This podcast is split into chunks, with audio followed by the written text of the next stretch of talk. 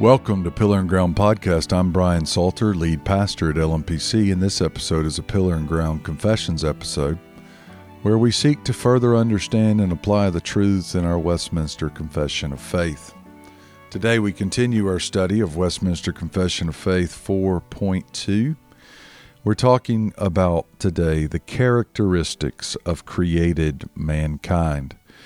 Uh, we'll have a part two of Westminster Confession of Faith 4.2 talking about the covenant with created mankind and the calling of created mankind. First, the characteristics of God's creation and humanity. The confession in 4.2 says, After God had made everything else, he created mankind. He made them male and female with rational and immortal souls endowed with knowledge, righteousness, and true holiness after his own image. They had the law of God written in their hearts and had power to fulfill it. Humans, according to the Westminster Confession of Faith as it summarizes the scripture, humans who are created in the image of God have a gender, male and female. From the outset, it says he made them male and female. God created humanity, both male and female. We live in a time of unprecedented hostility and confusion between the genders and towards gender. And that's a tragic distortion of creation, and it's a result of the fall in many ways.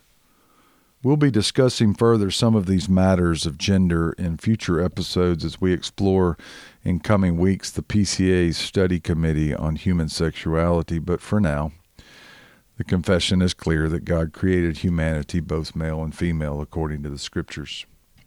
But He created us with rational and immortal souls.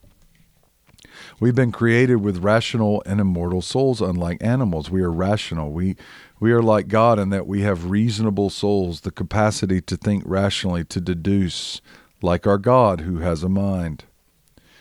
Immortal is a tricky word. It technically means cannot die. And some have taken this to mean that the soul has a an existence throughout eternity. There's never been a time when our souls did not exist, but that's not what the confession means. Christian theology denies the soul's eternality in the sense that there was a time when our souls did not exist, but after our soul's creation, what it means to be immortal is there will never be a time where it no longer exists.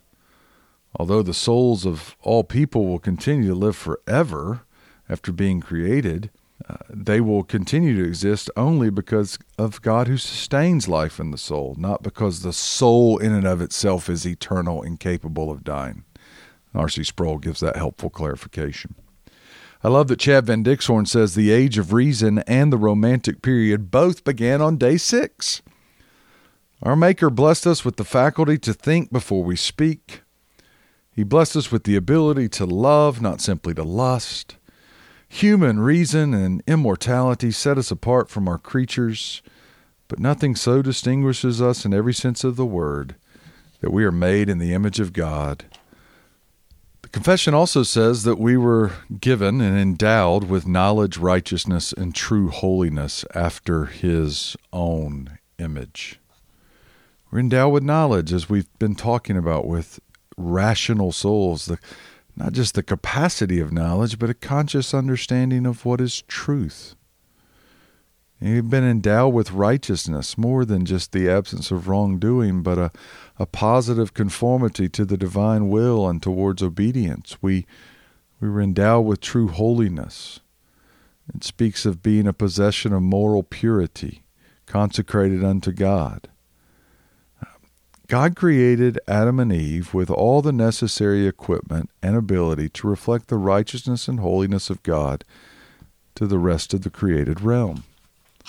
The confession then goes on to say that those, our first parents, they had the law of God written in their hearts, and they had the power to fulfill it.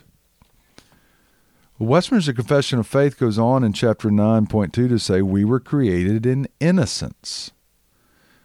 And that innocence means we had the moral ability and moral capacity to choose righteousness and obedience to God.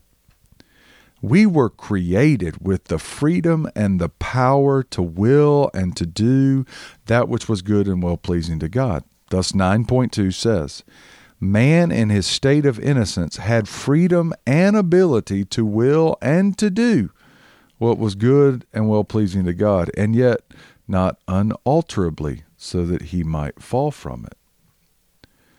Adam and Eve were free and able to do good. They were nonetheless also free and able to do evil. They were perfect, but they could fall from that. And Augustine of Hippo stated that in creation we were able to sin and we were able not to sin. But after the fall, we continue to be able to sin, but we lost the power or the ability not to sin. That is left in the state of moral inability. That's the consequence and the tragedy of the fall. As we understand Westminster Confession of Faith 9.2, man in his state of innocence has the freedom and power and will to do that which is pleasing and good. He's created positively towards obedience, but mutable. He can change. Every creature was very good in terms of its own purpose and sphere and character. And so for man, rational, religious, moral means that he is very good. Ecclesiastes 7:29 says that God made mankind upright, but men have gone in search of many schemes. So Adam's original state God's law has been written on our hearts. Romans 2 14 through 15 confirm that. We had the ability to keep this law, but we were more interested in our schemes than God's law. We disbelieved God's goodness and God's revelation. And there was from the beginning that possibility of transgression. We were made perfect, but able to change for the worse. And sadly, we did. Now, the implications of understanding the characteristics of our createdness, as stated in the Westminster Confession of Faith 4.2, are several.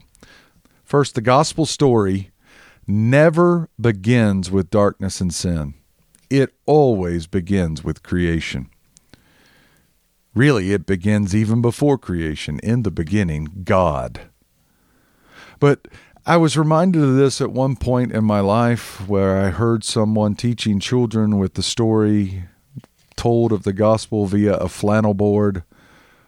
And the very first color and starting point of that flannel board was black. That we begin our story as those in ruin and misery because of sin. And I, everything in me wanted to stand up and scream, No, that's not where it started. It started in the beginning, God, and then God created the world, and it was good and very good. And so, to understand the characteristics of our createdness, means that we won't be able to understand the full ruin and misery of the fall unless we start with the glory and wonder of creation and humanity. The wonder and beauty of redemption will be less to us if we start with sin rather than creation.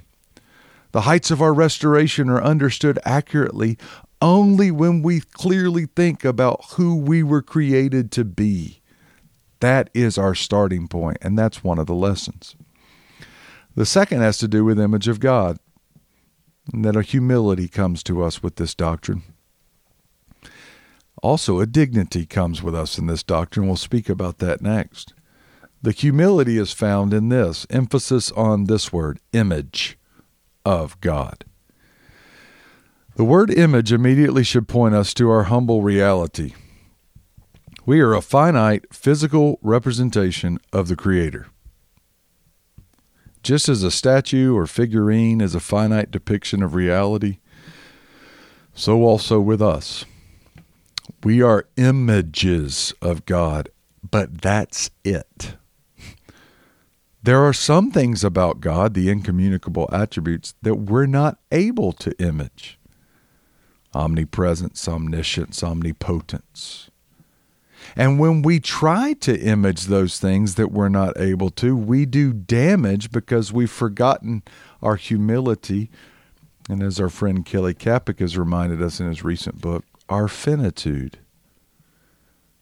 When you try to be all knowing, all places, and all powerful, you lose the characteristics that we learn of our creators that we're an image, and that should foster humility.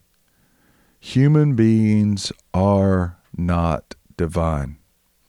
The creator creature distinction remains. Humans are not in place of God. We are not equal, but we are reflections of our Creator. The application to this doctrine is humility. Richard Pratt, my professor and friend, says real wisdom is knowing your limits and bending your knee to God. And if you don't know your limits, God will make you figure them out. So remember also that in Genesis 1:26, Moses is not writing, this is really important. He's not writing about the fallen sin. He's writing about human beings, perfect human beings uncorrupted, and even in that state we are finite compared to God. Humility is a reality of being a creature. It is not a consequence merely of the curse. Now, how, how much more now as sinners are we broken and ruined images of God in need of restoration and renovation? That does increase our humility. But humility, infinitude, is not a virtue that comes to us because of our sin. It comes to us because of our design. We're the creature and God's the creator. And so we must not submit to imaginations of grandeur while obscuring the biblical portrait of humble humanity. We must not act like gods. It's funny about humans. We come up with a few great ideas and conclude our way is always best. We're given a few good gifts that are useful in the world, and we conclude that we're indispensable. Well, we must remember we're humble clay. As Steve Brown, another of my professors and friends, says, God buries his workmen and goes on with his work. No one, no one, based on this doctrine of the image of God, is a step above another. It's so easy to think we're grand, to believe we're above others.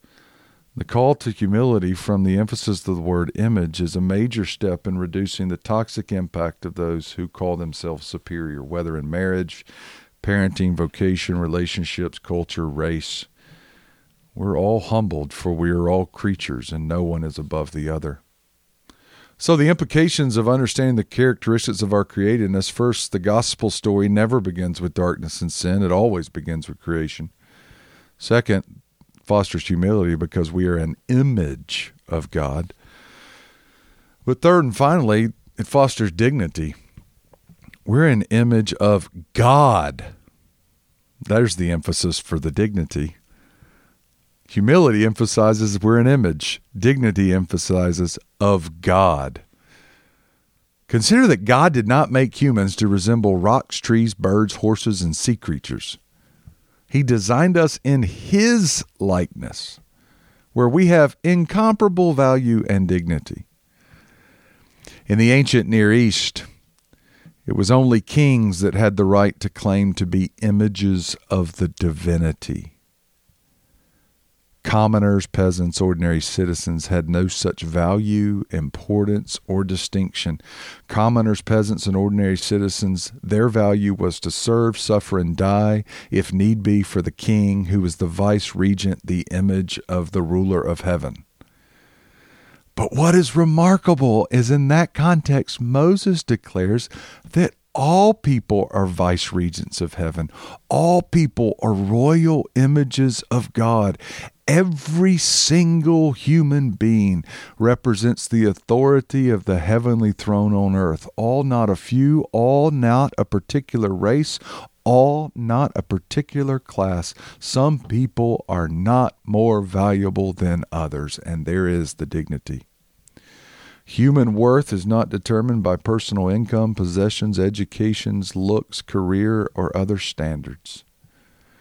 And there are several implications of this glorious truth of dignity based on the characteristics of created mankind.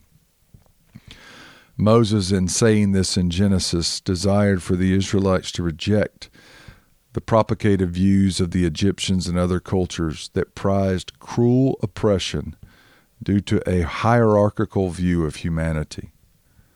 This is what led to the Israelites' enslaving treatment in Egypt. That is not the biblical design. I've seen this at work in India with the caste system. That is not the biblical design. And most societies, if they're honest, have their own caste system. All humans are made in the image of God. And so this truth guides us in how we should treat others. As those who had been oppressed in Egypt, they must not become the oppressors when they arrive in the promised land, mistreating the weak and vulnerable, mistreating others based on some version of superiority is contrary to the ways of God based on the reality of dignity and honor in our createdness. People around us are visible symbols of God in the world all of them. And when we dishonor God's image, we dishonor God and we rebel against his heavenly throne. When we unjustly attack his likeness, we attack him. So, Westminster Confession of Faith 4.2, we covered today the following.